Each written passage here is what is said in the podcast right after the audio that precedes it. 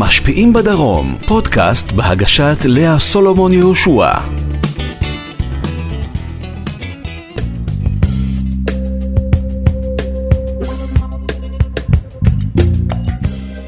שלום לכם, ברוכות הבאות, ברוכים הבאים, המשפיעים בדרום, ותשמעו, הפעם יושב לצידי אדם שרק מלקרוא את הרזומה שלו אפשר לגמור לפחות שעתיים של תוכנית, וזה עוד לפני שהתחלתי את השיחה איתו. אז ננסה לקצר את זה ולתמצת עד כמה שאפשר. הוא קצין בצה"ל בדרגת אלוף משנה ורופא, הוא כיהן כקצין הרפואה של פיקוד דרום, לפני זה הוא היה ראש ענף הרפואה המבצעית בחיל הרפואה, קצין רפואה של אוגדת עזה, ראש מדור רפואה בפיקוד דרום, וקצין הרפואה של חטיבת הנחל. היום הוא כבר אזרח. הוא לא על מדים, הוא יושב כאן לצידי אזרחי לגמרי. הוא הסטודנט לרפואה הראשון בישראל ממוצא אתיופי, וקצין, הקצין הבכיר ביותר בצה"ל מהמוצא האתיופי נכון ל-2017. הוא השיא משואה ביום העצמאות ה-62 אה, כנציג צה"ל, והוא הציל חיים של עשרות לוחמי צה"ל במלחמת לבנון השנייה, עופרת יצוקה, בשורה ארוכה של עוד המון מבצעים שהיו כאן בדרום, ואנחנו יודעים שמבצעים כאן בדרום זה לא אחד פלוס אחד. תגידו יפה שלום לדוקטור אברהם יצחק, שלום. שלום, שלום. היי דוקטור. שלום, מה נשמע? הרבה אוויר, אני צריכה חמצן מלקרוא את הרשימה הארוכה הזאת של הטייטלים שלך. אמ, אתה על אזרחי היום לגמרי, באת עכשיו, סיימת משמרת, נכון? נכון. יופי. איזה רופא אתה? אה, אני רופא כירורג. מנתח את מה? אה, כירורג כללי שמנתח אה, בעיקר בטן, חזה, קצת טראומה, פצועים, כאלו דברים. בוא נלך קצת אחורה, למקום שבו הכל התחיל. אתה נולדת באתיופיה. נכון. באדיס אבבה. נכון. ובגיל מאוד מאוד צעיר הותרת כמחונן. אני לא יודע אם הותרתי כמחונן. סיימתי תיכון בגיל 15 ודילגתי כמה כיתות בדרך. דילגתי, אתה הלכת ללמוד ישר באוניברסיטה של אדיס אבבה רפואה. נכון. אתה הגעת לארץ כשכבר מאחוריך ארבע שנים של רפואה. נכון. קח אותי, בכלל, קודם כל, כי, כי לנו יש איזושהי תמונה בראש לרוב הישראלים שמעולם לא היו באדיס אבבה או באתיופיה בכלל. התמונות שאנחנו רואים שם זה בדרך כלל כפרים, אין משהו מרוצף, זה על אדמה מאוד בוסרית. תאר לי את, את, את, את הדברים שאתה, דרך העיניים שלך, ראית כילד שם באדיס אבבה. תראי, כילד, אה, היום אני יודע מה פחות או יותר חסר לי בישראל, שזה החיבור לטבע ולאדמה. אז אה, זה זווית הסתכלות של אה, רטרוספקט. Mm-hmm. אבל כן, למי שנולד וגדל בארץ, המקום הוא מאוד... ימי ביניימי כזה, בין, ימי ביניים כזה של הרבה מאוד טבע, הרבה מאוד חיבור לאדמה. אבל זה פחות... טבע בעיקר מדברי, לפחות לפי מה שמראים לנו בטלוויזיה. השאלה אם באמת זה ככה? אז זהו, אתיופיה היא מדינה מאוד מאוד גדולה. היא ענקית. פי כמה עשרות ממדינת ישראל. בתוך אתיופיה יש לך את כל הסוגי האקלים. מאדמה פוריה ועשירה ודשנה עד לאדמה מדברית בחלק הצפון, צפון-מזרח. ואיפה שעובר השבר הסורי-אפריקאי, שבר סורי-אפריקאי חוצה את אתיופיה לצפון מערב ודרום מזרח. Mm-hmm. לצורך העניין זה שתי פיסות אדמה גיאוגרפיות שונות בתכלית. וואו.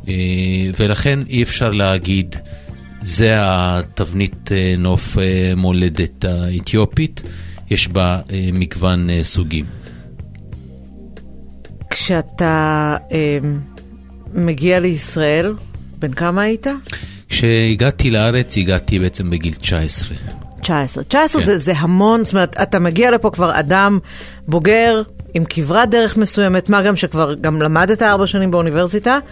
עד כמה ישראל שונה ממה שגדלת עליו 19 שנה קודם לכן? היא שונה בתכלית, היא שונה במהות, היא שונה בחזות, באופי, במנטליות, בכל פרמטר כמעט שאפשר להעלות על הדעת. אה, מכל הדברים, מה ש... אה, עם האקלים אפשר להתרגל, מזג האוויר, גיאוגרפיה, חום, עם המנטליות קצת קשה. כלומר, כלומר... קצת אתה מאוד עדין, אתה יודע. כן, אז כשהייתי באולפן, בחודשים הראשונים, אה, תמיד אמרו שזה, אה, הסבירו לנו מה זה הצבר. צבר זה מין פרי כזה שכולם יודעים, מאוד מחוספס וקוצני מבחוץ נכון. ומתוק מבפנים. אה, לקח לי זמן להבין את התרגום של צבר בבן אדם. לצורך העניין, לא תמיד ראיתי את המתיקות הפנימית. עם זאת, כשמבינים מי אתה ומקבלים אותך, באמת אין חברים טובים יותר מה, מהישראלים, וראיתי כמה סוגי חברים בכל מיני מקומות בעולם. אה, באמת, באמת אין חבר נפש יותר טוב. זה גם קשור להרבה מאוד אה, מיתוסים צבאיים ו- וחוויות צבאיות. זה גם אה, קשור הרבה, אבל גם בפרסונה שלך, זאת אומרת, באדם אני שאתה. אני מסכים, אני... אני אני חושב שהאמריקאים אומרים takes one to know one. זאת לגמרי. אומרת, אם אתה פתוח ומחבק ו, וחברי, אז אתה מקבל את זה אה, אה, בחזרה. אני מסכים לגמרי. אני רוצה שנייה שאחרי שנגענו טיפה בהבדל בין מה ש... בתרבות, במנטליות, בתפיסה בין ישראל לאתיופיה, שנייה לחזור לבית שגדלת בו. אתה אחד מתוך ארבעה ילדים, נכון? נכון. נכון. ההורים שלך, אבא שלך, היה שליח של ארגון ציוני. שפעל כדי להעלות את יהודי אתיופיה אה, לישראל. אה, וזה היה נעשה דרך סודאן. נכון. אתה עברת בדרך הזו? לא, אני הייתי סוג של... אה... המיוחסים של האתיופים. אה, האתיופי הפריבילגי הראשון שעלה לישראל. אז לחברים שלי אני מגחך ואומר, אני האשכנזי של האתיופים. אהה, הבנתי. אה, מדוע? לא כי באמת הייתה לי אה, אה, ילדות אה, מאוד מאוד עשירה ודשנה, יותר אה, בהיבט של כשעליתי לארץ, עליתי במטוס מאדיס לרומא, מרומא לישראל, דרך כל מיני דרכים למילוט סטודנטים שהמדינה לא רצתה שיעזבו okay. אותם אוקיי. ימים. אבל כן, לצורך העניין, יש... הבדל באופן שבו אני עליתי לארץ אל מול אה, אבא שלי או אשתי לצורך העניין, שחצו את אה, מדבריות סודאן ברגל רגע, רגע, תעשה לי סדר, אתה לא עלית ביחד עם כל המשפחה? נכון. אה, אבא שלנו עלה ב-1981. אוקיי. למעשה הוא ברח, כי הממשל הקומוניסטי של אתיופיה דאז חיפש אותו כפעיל ציוני, כפעיל אימפריאליסטי. מה שאסור היה באותם ימים מה שאסור היה באתיופיה הקומוניסטית עם זיקה ל, ל, למזרח ולברית המועצות דאז. אה, הוא היה צריך לברוח, פשוט לעזוב את הפקלאות, לקום לילה אחד ולברוח דרך מדבריות זודן באופן שהוא סייע לעולים אה, לעלות ארצה. לפני כן. הוא עשה את זה לבד או שאימא שלך גם לא, הצטרפה עשה, אליו? לא, הוא עשה את זה לבד. היא אנחנו, ידעה על זה, על הכוונה לא, שלו? לא, אנחנו, אף אחד מאיתנו לא ידע. לצורך העניין, אבא אה, עבד הרחק מאיפה שאנחנו גרנו באדיס. הוא אה, התגורר וסייע ליהודים לעלות כשהוא התגורר בתוכם בכפרים ב... ב צפון אתיופיה בגונדר, mm-hmm. ככה שזה היה רגיל שהוא לא בא הביתה. אז אה, כעבור כשנה שהוא נעלם, נעדר, כולנו חשבנו שהוא עובד בגונדר. יום אחד הביאו את החפצים שלו הביתה ואמרו, אבא איננו. שאלנו איפה הוא. היה רגיל שנעלמים אנשים. אה, בחסות המשטר? בחסות המשטר, בידי המשטר, וכנראה איזה סכסוך כזה או אחר והזדמנות אה, להעלים אנשים, ככה חשבנו שהוא העלים אותו. העלים אותו. אז איך ידעתם שהוא בישראל? לא, לא ידענו. מה שנותר מבחינתנו היה עכשיו להתחיל להסתדר בעולם הזה בלי אבא. אה, הייתי אז בן עשר, אני זוכר. בן אה, עשר? כן, בן עשר. כשאגב, תעשה לי רק סדר, אתה מבין האחים, איפה אני אתה? אני השני. אתה השני. אני השני, כן. זאת אומרת, מעליך יש? מעלי, מעליי היה אח אה, גדול, זיכרונו לברכה, נפטר בארץ. אוקיי. אה, אני השני, ולצורך העניין, כל ארבעת הילדים התחלנו. להפנים את העובדה שאין יותר אבא, ויש רק, רק את אימא, והיא צריכה לעבוד ולפרנס. אימא שלך הייתה מורה. אימא שלי הייתה מורה. ומה מה היא מספרת לכם? מה היא אומרת לכם? אה, היא לא אומרת, פשוט כשהביאו את הדברים הביתה, כולנו בכינו, כולנו אה, היינו באבל, כי הבנו שאין אבא יותר. אוקיי. אה, וזהו, מקבלים את החפצים שלו ומנהלים את החיים. אי אפשר להתחיל להצהיר הצהרות בתוך מדינה קומוניסטית. ולא להתלהם ולא להתחיל אה, לחפש או לשבת אפילו שבעה. שזה אגב עוד יותר מורכב, כי, כי למשל בתפיסה הקומוניסטית אין פולחן דתי. נכון. אז uh, אתם כ, כיהודים גם לא יכולים לקיים נניח, uh, כמו שאמרת, שבעה או, או משהו כזה. אין, אין uh, שום פולחן, בטח לא uh, מוחצן חיצוני, uh, ולכן פשוט נעלם... Uh, המפרנס הבית, וזהו, נשארים הילדים והאימא. ו... זה מטורף, כאילו. וזה אבל, זה, זה היה, אה, אנחנו לא היינו המשפחה היחידה שהתנהלה ככה. זאת אומרת, היו משפחות שמאי אלו סיבות אה, מלחמות אל מול הממשלה הקומוניסטית ומעלימים את הגבר של הבית.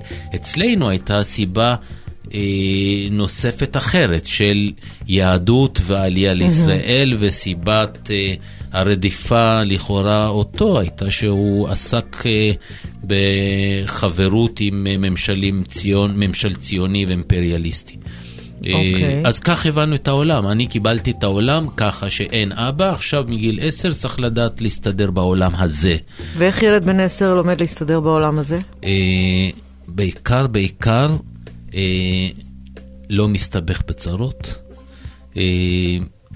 סוגיית ה...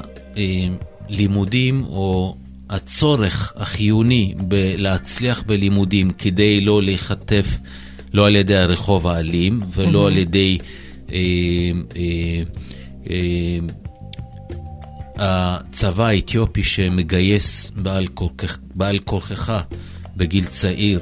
מה זה בגיל צעיר? אתה רוצה להגיד שבגיל 10 כבר יכלו לגייס אותך לצבא? לא בגיל 10, אבל אני מניח שבגיל 14-15... מה זה, זה ילדים. זה, זה הצבא. אה, הייתי מתגייס, וגם באיזשהו מקום הגיוס הוא מתוך אילוצים של הרבה מאוד איומים אה, צבאיים שהיה למדינה, כמו איום צבאי מול מורדים, מול אה, קבוצות אתניות כאלה ואחרות. ולצורך העניין, זה לא מסוג הדברים שבטח אנחנו גדלנו עליהם התחברנו אליהם, הסיבה האתיופית למלחמות. אוקיי. Okay. וכל אחד מאיתנו היה צריך לדאוג איך שורדים את האירוע הזה. איך שורדים בחיים, איך מצליחים, איך בורחים מהדבר הזה. אתה יודע שזה מאוד מעניין, כי לך ולאשתך שתחיה, יש חמישה ילדים שיהיו בריאים, נכון? כן. ואני מניחה שאתה, אם אתה מסתכל על הילדים שלך היום ואתה אומר, כאילו, הם היו באמת עומדים במה שאתה עמדת בגיל הזה? אה, לא. אני, אני, זה, אני זה מאחל, עולם אחר. אני מאחל לכל הילדים שבעולם, אני יודע שזה דבר בלתי אפשרי לאחל, אבל מאחל לכל הילדים שבעולם שלא יחוו את מה שחווינו. זה לא אירוע קל כל הזמן בגיל הזה לחיות אל מול איום הישרדותי קיומי. והאיום הזה, אה, ו- ופה צריך אולי להגיד כן מילה טובה, זאת אומרת, once אה, שרדת אותו, הוא נורא מחשל. אני הייתי מוותר על החישול הזה בחפץ אני, לב. אין ספק, אין ספק. לב. אה, אני לא יכול לחשוב על דרך להעביר את זה לילדיי, mm-hmm. כי זה באמת, לצד זה הרבה מאוד... סגפנות, הרבה מאוד אה, ייסורים, הרבה מאוד משמוע עצמי על גבול אה, אה, לפעמים שאין בו צורך, אין בו צורך. אני חושב שאפשר היה לנהל חיים שמחים, כיפיים, ודרך זה גם להוציא את מלוא הפוטנציאל שלך, ולא בהכרח כי מאיימים לחטוף אותך או לרחוב או לצבא, mm-hmm. ואז כל מה שאתה עושה זה מול פחד ואימה. אה, פחד ואימה הם מניעים מאוד שהם בעייתיים. הם מאוד, אה, גם בהרגשה הכללית, קיומית. זאת אומרת, אתה קם לזה, אתה הולך לישון עם זה, אתה חי את זה כל הזמן. אז מה שקורה, בגיל מסוים זה הופך להיות טבע השני שלך. מה זאת לצורך אומרת? העניין, כשאתה חי את זה כל כך הרבה זמן, גם אחרי שאתה מגיע לארץ ואחרי שאתה אה, מצטיין בלימודים, אתה טוב במה שאתה עושה, אתה עדיין רואה איומים שלא קיימים. מה יקרה, אולי מחר יפטרו אותי, אולי מה זה, אז אתה חי. כאילו בחרדה תמידית? אני חושב שהדבר הזה אה, אה, מאוד מאוד משפיע. משפיע עד גילאים מאוחר, מאוחרים. לכן מדברים על טראומות ילדות, שהן אה, קשורי, קשורות גם כן באיומים קיומיים. זה מה שמוטבע בסוף לימים, זה מה שיהיה טבע השני שלך.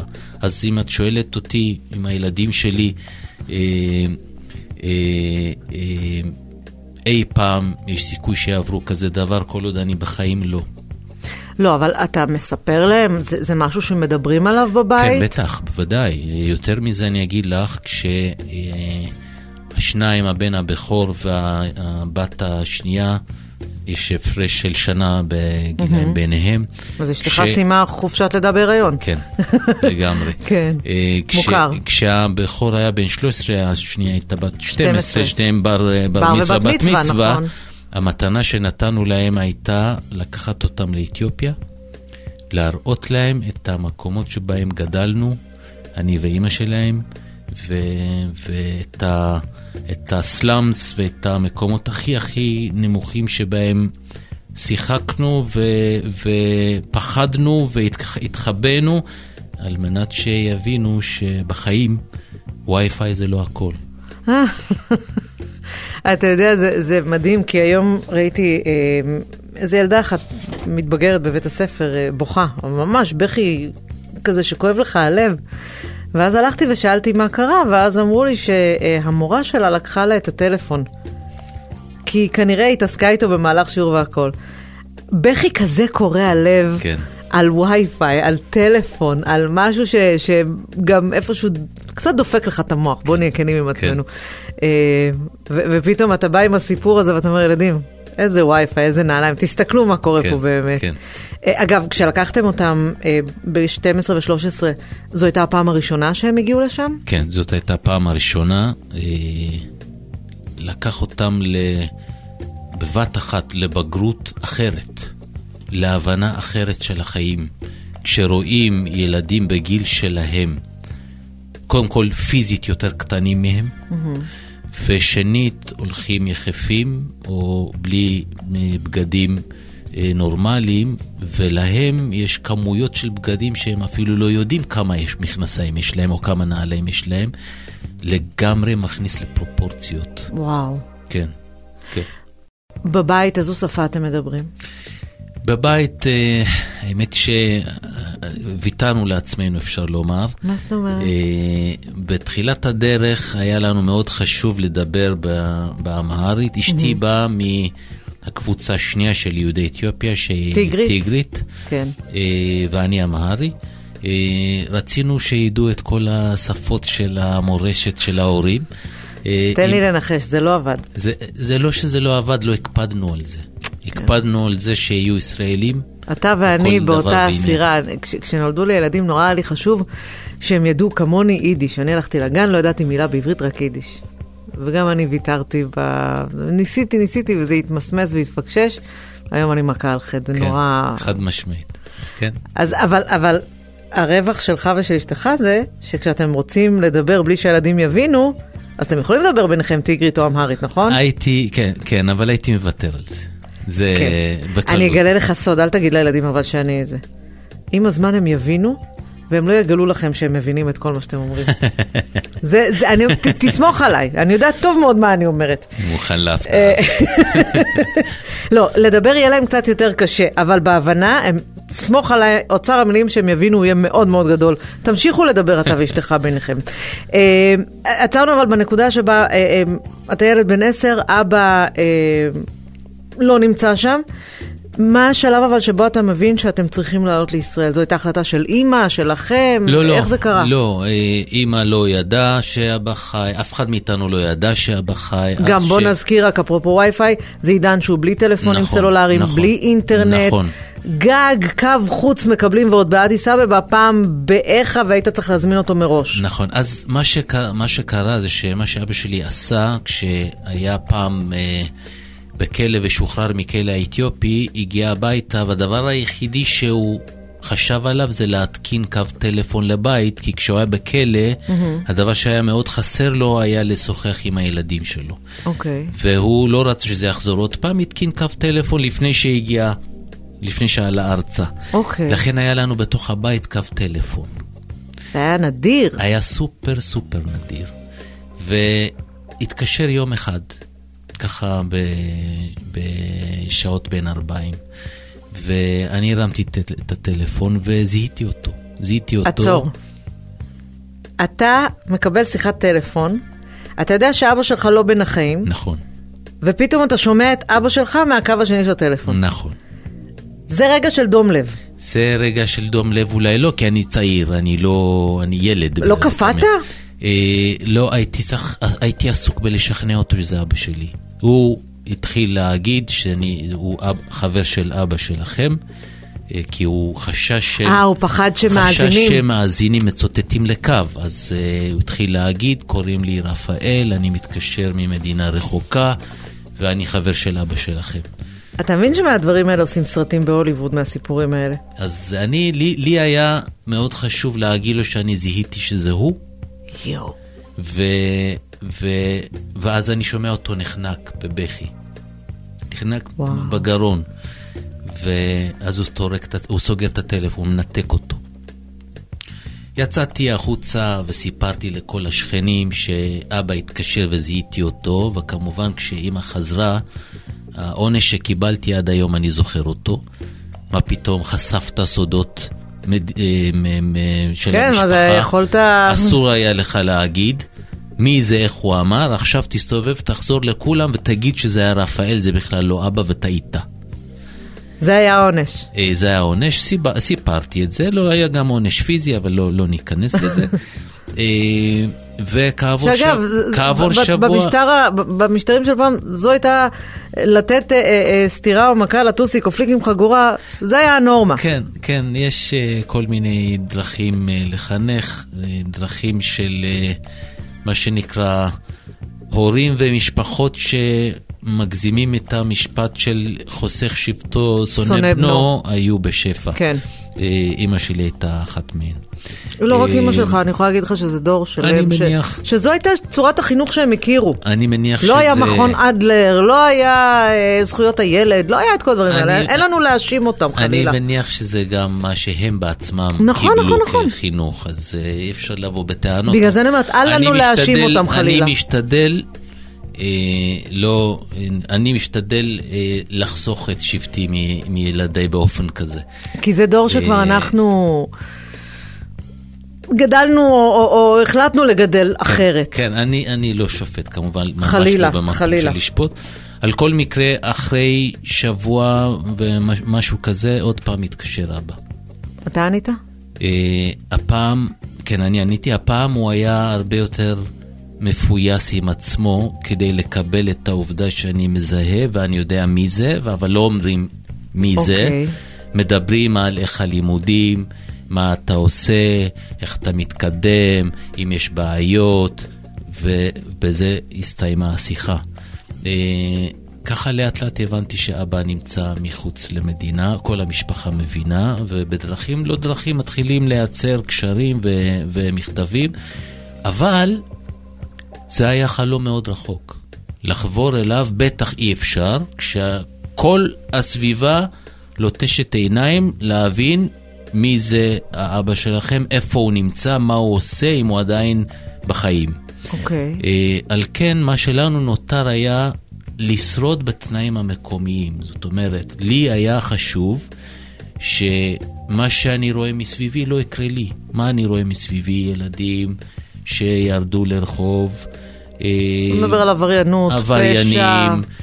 חיילים שחוזרים מצבא אתיופיה, אם בחיים אז בלי עין, בלי יד, בלי רגל. זה, הייתי בחרדה מהדבר הזה. הדרך היחידה לצאת מהדבר הזה, באותם תנאים של אתיופיה אז, הייתה להיות טוב בלימודים. אם mm-hmm. אתה טוב בלימודים, המדינה שומרת על הכוח אדם האינטלקטואלי שלה, בכך שהיא מכניסה אותו למועצ... להשכלה גבוהה, אם זה okay, אוקיי, מכללה, אם זה אוניברסיטאות, כן. ואז אתה מוגן לצורך העניין. אתה לא נשלח בכוח לצבא.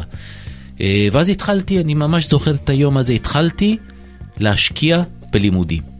אוקיי. Okay. לבוא מבית ספר, להמעיט קצת את המשחקי כדורגל, לשבת בבית, לעשות שיעורים, להתחיל לקרוא, להתכונן למבחנים, להתחיל לשאול על מבחנים. כך התחלתי בעצם בכיתה ח' להשקיע ב- בלימודים.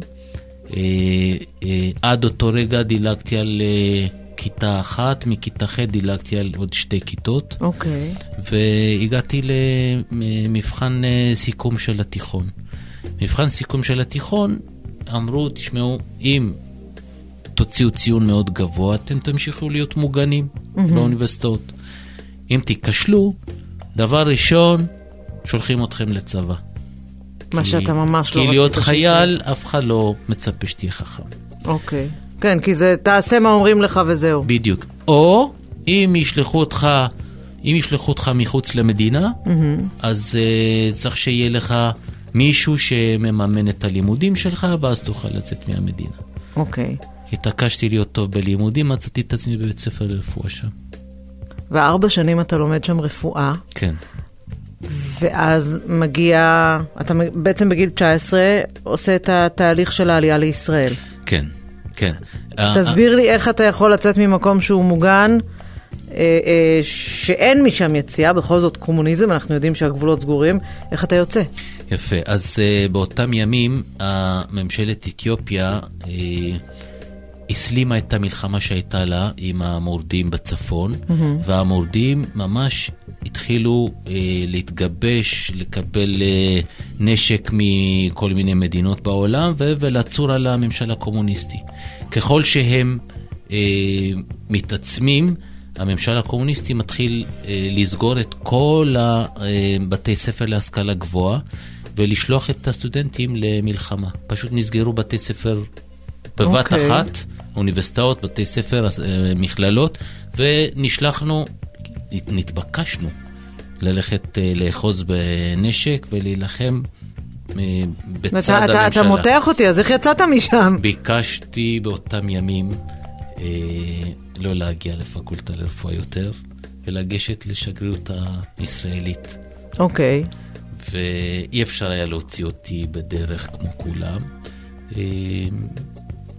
בחורינו הטובים אה, מצאו את הדרכים המתאימות להבריח אותי מהמדינה. אז בעצם הוברחת משם. הוברחתי. וכשאתה מוברח משם, זה רק אתה, נכון? נכון. מה עם אימא ושלושת האחים ואחיות שלך? אז אה, אחי, פספסתי פה כמה דברים, כי התמקדתי בעצמי, אבל כש... אתה יושב מולי, אז אנחנו נתמקד בך. ניגשתי למבחן בתיכון ועברתי בהצטיינות וכאילו אותי לבית ספר לרפואה, אחי, זיכרונו לברכה, גם עשה יחד איתי. הבכור. הבכור. כן. הוא היה חכם יותר ממני, כי הוא נכשל בכל המקצועות. כשהוא נכשל בכל המקצועות, מה שקרה זה שאמרו לו, אתה הולך לצבא האתיופי, אלא אם תמצא לך ספונסור שיממן לך את הלימודים מחוץ למדינה. אוקיי. Okay. הפעילו דרכים דרך יהודים בצרפת, קיבל מכתב שהם מממנים לו לימודים לאלקטרוניקה בפריז. וואלה. עזב את המדינה ועלה לארץ. נייס. יפה. אז רגע. יפה. אז הוא פה, אבא שלך פה, אז הוא אחרי צרפת כמובן הגיע לארץ, כן. שניהם בארץ. אני נשארתי עם שתי אחיותיי ועם אימא. יופי, אבל אתה מוברח גם. לימים, אחותי עולה אח... אחרי אחי. אוקיי. בדרכים דומות מאוד. אז נשארתי אימא, אני ואחותי הקטנה. כשאני הוברחתי למעשה, מי שנשאר באתיופיה היו אימא ואחותי. אחותי הקטנה עלתה לפני כחמש שנים לארץ, וואו, כן, ואימא שלי עדיין באתיופיה. לא נכון. כן, נכון. רגע, שנייה, שנייה, אני, אני רוצה להבין. אתה פה בארץ, כן. אתה אחרי שורה ארוכה ומטורפת של תארים שעשית בצבא, אתה רופא, אתה, אתה נסעת לשם וחזרת, ו... למה אתה לא מביא את אימא? אימא אה, הייתה פה במיוחד אחרי שאחי, זיכרונו לברכה, נפטר. אה, היא בחרה להישאר שם, כי בגיל הזה היא אומרת, בגיל כזה מבוגר, אני באה למדינה חדשה, מה יש לי לעשות? אבל כל- אבא, הם גרושים מזמן. זאת אומרת, אחרי שהתוודה שהוא בחיים והיא... אוקיי. למורכבות אשכרה של... טלנובלה, כן. הרבה זמן לא שמעתי כזה סיפור של וואו, חשבתי שזה הוליווד? לא, זה דרום אמריקה, זה כל הטלנובלות שלהם. ש... מטורף הסיפור הזה. כן, כן. והיא אשכרה, היא באמת, טוב לה שם, היא, היא בסדר, היא כן, חיה טוב ב- לה- ברווחת חיים. אה, טוב לה לגמרי, היא בשלב מסוים הגיעה להיות מורה באוניברסיטה, היא הייתה, אה, היא מלמדת אנגלית דרך אגב. אה, לא חסר לה. יותר מזה, בגיל הזה היא אומרת, אני לא מוכנה להתעלות בקומה 25 באיזה עיר שאתם עסוקים כל אחד לדרכו. יש לי פה חברות, יש לי פה חיים, אני מעדיפה להישאר פה. אתם אה, כאילו מנהלים שיחות בתדירות קבועה, כן. אה, זום, וואטסאפ, לא יודעת. אה, ביקורים פעם בשנה, שיחות קבועות, כן, בהחלט. צבא ההגנה לישראל. כן. אחד המקומות שככה זרקת את זה בצורה מאוד מאוד עדינה, אבל אחד המקומות שבו מרגישים הכי שווים בעולם, מכל הבחינות. אמ, אני זוכרת שאני כשהייתי ילדה, הגיעה בשנות ה-80, העלייה הגדולה, גל הגדול של עלייה מאתיופיה, אה, ולא ממש ידעו איך לאכול את הגל הזה, אה, בשני הצדדים. ואני מניחה שבשבילך, כבחור בן 19, להגיע למקום כזה, שכמו שאמרת, הוא שונה בתכלית ממה שהיית רגיל אליו עד עכשיו. אתה כבר אחרי ארבע שנים של לימודים, אתה, אתה מחונן, אתה, אתה למדת רפואה כבר ארבע שנים. היו לך פה, לדעתי, אני רואה שתי אפשרויות. או שאתה בא ומתחיל מאפס וזה, או שאתה אומר, אני ממשיך באותו הקו. והחלטת להמשיך באותו הקו וללכת ללמוד רפואה, נכון? נכון, זה, זה היה במסגרת עתודה רפואית uh, של הצבא. נכון. זה אומר שאתה קודם לומד רפואה ואחר כך אתה מתגייס לצבא עם אה, חתימה כבר מוגדרת מראש לקבע לכמה שנים. נכון. איך היה ללמוד בשפה שאתה לא מכיר? אתה, אתה עולה חדש, שפה שהיא לא שפת האם שלך, כן, ועוד רפואה. כן. אה, היה מאוד מאתגר בלשון המעטה. אני אוהבת שאומרים לי מאתגר, כי זה אומר קשה. זה, זה מכבסת מילים מעודנת כזאת. זה, זה קשה, אה, אבל קשה זה כשאתה לא יודע להתמודד עם זה. מאתגר זה כשיש לך כלים שאתה צריך לעבוד עליהם ואתה תצלח את זה. ואתה באת עם חתיכת ארגז כלים. בדיוק, בדיוק. לי היה ברור שבשלב כזה או אחר אה, אני אבין את ההרצאה איפה למדת רפואה? באוניברסיטת בן גוריון. פה, כן, מעבר פה. לכביש. הרצאות, ההרצאה הראשונה, אני זוכר, לא הבנתי בה משפט אחד שלם. היו מבטים עליך? אה, כן, זה התחיל עוד לפני כן. התחיל עוד לפני ששואלים, כאילו, מה אתה עושה פה? כאילו, לא טעית? באיזה כן. כתובת. אה, אבל שוב, כמו בכל מקום, זה פחות או יותר סיפור חיי, אפשר לומר. בכל מקום אנשים מרימים גבה עד שמכירים אותך. כשמכירים אותך, כשרואים כמה אתה רציני ואתה לא איזשהו גימיק, מהר מאוד הם, אנשים מקבלים את זה. אה, אני שמחה שהשתמשת במילה גימיק, כי אני אגיד לך מה, כשאני קיבלתי את התחקיר אה, לידיים שלי, אני חושבת שרק בשורה החמישית מופיע העניין של המוצא האתיופי.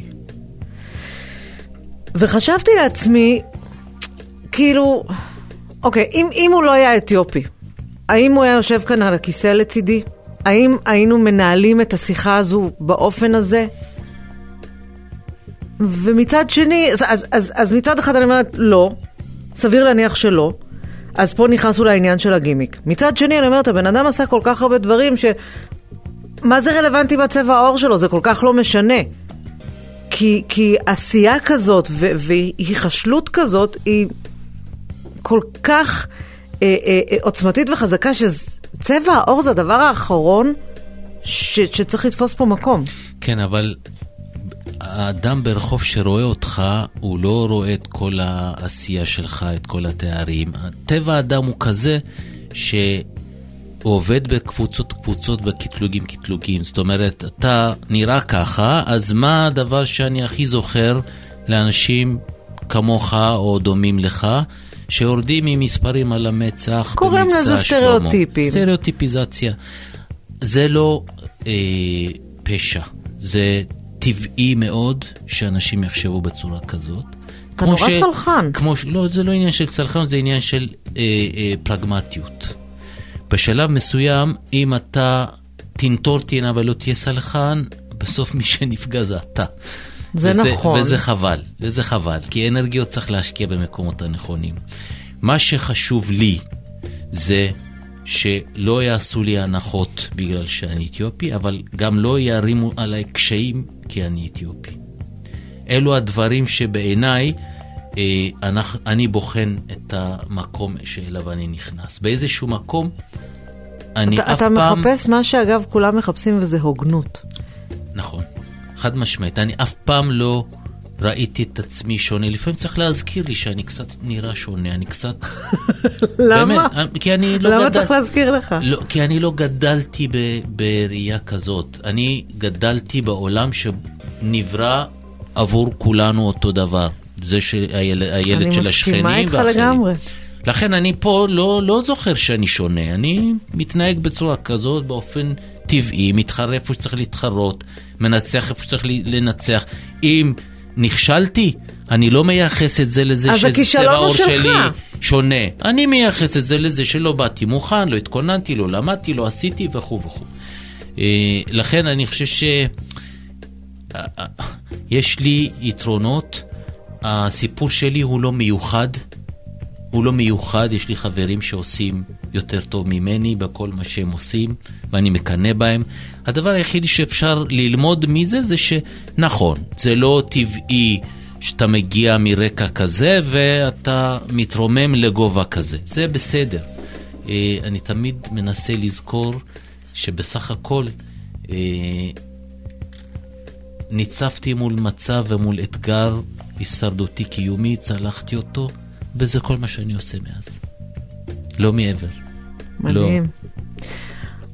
נראה לי שזה מסוג המילים שצריך קצת להשמיע בכנסת ישראל, במיוחד בתקופה הזו שאנחנו חיים בה, שהיא מטורללת לחלוטין. כל העניין הזה של השלוות נפש הזאת והסלחנות, ו- ולקחת אחריות ולהבין שאם נכשלתי זה לא בגלל מישהו אחר, והמקום הזה של ההוגנות, הרצון להוגנות אה, עד כמה שאפשר. אה, אתה מסיים לימודי רפואה, אתה יודע אגב באיזה התמחות אתה רוצה לעסוק, או שזה משהו שבצבא מחליטים עבורך? לא, אני, אני רציתי, סיימתי בית ספר לרפואה, אמרתי, אני, חבל שיש לי יש את השירות הצבאי, כי זה מקלקל לי את הרצון שלי לעסוק ברפואה ולהיות רופא טוב. כי עכשיו אני מתנתק מהבית חולים, הולך לשירות צבאי, לתת גימלים, לתת זה. איזה חמש שנים, עד שאני אחזור בטח אני אשכח. אתה אומר אין את הפרקטיקה האמיתית שיש אין בבית את חולים. ה... לחתוך ולהציל חיים. לחתוך. כן, אז, אז מה עושים? חותכים בשטח. שאלתי מה עושים, אמרו לי, שמע, לך ליחידות קרביות, יקצרו לך את השירות. על כל שנה שאתה נותן, נותן לך חצי שנה התמחות בבית חולים. אוקיי, שאלתי מה נפתח, איזה יחידות קרביות, אמרו לי צנחנים, לך לצנחנים. יאללה. הלכתי לצנחנים, אחרי זה סיירת מגלן, הכל במטרה לצמצם את השירות לפרק זמן הכי קצר שיש. וגילית? הדבר הבא שאני מגלה, זה שהשתחררתי לפני שלוש שנים מצה"ל. וואו. ונספר, אתה לא בן 20. לא, אתה לא בן 20. אמ, אני אשאל את זה בגדול, כאילו, איך היה? אמ, אני חושב שזה, צבא הגנה לישראל תרם לי רבות מאוד יותר ממה שתרמתי לו. אה, וואו. הרים אותי בכל פרמטר, גם ברמת הבנת המנטליות, גם ברמת מיומנויות שונות ומשונות, גם ברמת החישול וההבנה של מה זה קושי, אה, גם בסוף מהות קיומנו כעם בפיסת אדמה הקטנה הזאת. שזה מאוד מעניין, כי כשאתה לובש מדים, אז, וכולם לובשים מדים, אז נורא נורא ברור שכולם חיילים של צבא ההגנה לישראל. ושם פתאום צבע העור נעלם, ופאות אם יש, זה נעלם, וקעקועים זה נעלם. זאת אומרת, כל הסטריאוטיפים שאפשר להלביש על אנשים כשהם על אזרחי, נעלמים לגמרי. לגמרי, אני תמיד אומר, כשכולנו הולכים בלילה לבצע מבצע בשטח אויב, אה, ואנחנו מתחת לאלונקה, לא רואים מי נמצא לידך, רק אתה יודע שהוא חבר שלך. ולצורך העניין, אולי נחליף כולנו למדים. העם- נראה לי שזה משהו שכל כך חסר לנו פה ב, ב, בתקופות האלה של, כמו שאמרתי, טרללת כל כך גדולה ו, ופילוג ושיסוי ו, וקיצוניות. והמדהים, אני חושבת שזה אחד המקומות שבהם חד וחלק. אין את זה. חד וחלק. אוי לנו אם זה יהיה. אני מקווה שזה ימשיך להיות טיפה פינת השפיות הקיימת כל הזמן. הלוואי. גם הדלקת משואה, נכון. שזה חלום של... אני חושבת שאין מישהו שהוא מגדיר את עצמו כישראלי שלא חלם לעשות את הדבר הזה. זה בהחלט מרגש וזה חלום, כן. מה אמרה אימא? אה, היא לא האמינה עד שהיא ראתה את הסרטון, באמת? כן. אה, אבא, אה, אבא עוד חי? כן, אומרת, כן, כן. שייבדל כן, לחיים ארוכים. שייבדל לחיים ארוכים, כן. הוא פה ב- ב- כן, בדרום? כן, כן. ולא רחוק מפה, באמת? כן. מגניב. אז מה הוא אמר על המשואה? אה, בטח בשבילו, כמי שעבד עבור ארגון ציוני, זה הוא, היה... הוא נורא התרגש, אבא נורא התרגש, כל המשפחה וכל העדה וכל הקהילה התרגשה. אה, יש לזה משמעות בייחוד לבני נוער, נכון. אה, שמותר לחלום ומותר גם להשיג, כי אני אומר, תראו, אותי. אם אני עמדתי פה, כולכם יכולים. אבל חשוב באותה נשימה להגיד שכשאתה אומר תראו אותי, אה, ולצערי המאזינות והמאזינים לא רואים, אז אני ברשותך אהיה העיניים שלהם, אתה אומר את זה לא ממקום של אה, התנשאות, אלא דווקא ממקום של צניעות וענווה. אני חושב שזה בדיוק תראו אותי הפוך. כי, כי, כי זה כל כך אפשרי, זה לא... ואתה יודע מה, אני אגיד לך עוד משהו שאני לוקחת כתובנות מהשיחה הזאת. אני חושבת שאחד הדברים שמאוד בולטים אצלך זה שאתה לא מחכה שייתנו לך ויעשו בשבילך. אתה קם ואתה עושה, אתה בודק, אתה שואל, אתה, זאת אומרת, אתה אחראי לגורלך. נכון, כל מה שתלוי בי, כל מה שאני יכול לשלוט בו, אני עושה ואני שולט, זה הרבה יותר קל לי מאשר להשקיע אנרגיות בלהתעצבן, בלכעוס, בלהאשים. מה שתלוי בי, אני עושה. אה, אפרופו אה, צניעות או יהירות, התנשאות או לרדת לגובה האדמה ולהיות בן אדם. אה, אני תמיד האמנתי ואמשיך להאמין וגם מחנך את הילדים שלי ככה, שזה ממש לא משנה איזה תואר יש לך, פרופסור, דוקטור, ממש לא משנה, אלוף משנה, אלוף. בשורה התחתונה, כולנו בני אדם, ואנחנו נימדד ביחס שלנו כלפי האחר כבן אדם. אדם לאדם צריך להיות חבר ולא זאב. כך אני מאמין. אז uh, מהמקום הזה, אני אומר, כשעמדתי להדליק משואה, מי אני שאני מדליק משואה? אז ואם אני יכול, אם אני עשיתי את זה, כל אחד יכול. אני לא יכולה להגיד לך כמה זה מרגש אותי לשמוע אותך אומר את זה, וכמה אני צריכה לעבוד קשה כדי לחנוק את הגולה בגרון שיש לי עכשיו. אה, ואני רוצה להגיד לך תודה. בשמחה רבה. תודה ענקית שהגעת וסיפרת ושיתפת, והיה לי לעונג. בשמחה רבה. אה, ברשותך גם נגיד תודה לשי סופר ולאפרת גואטה על העריכה, ולעומר יוסף וליבגני גלאזר על הפיקוח הטכני, אה, ולך, דוקטור אברהם יצחק.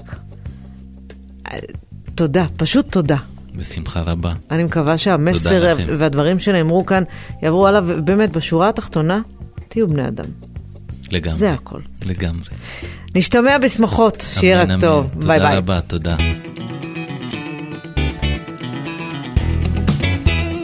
המשפיעים בדרום, פודקאסט בהגשת לאה סולומון יהושע.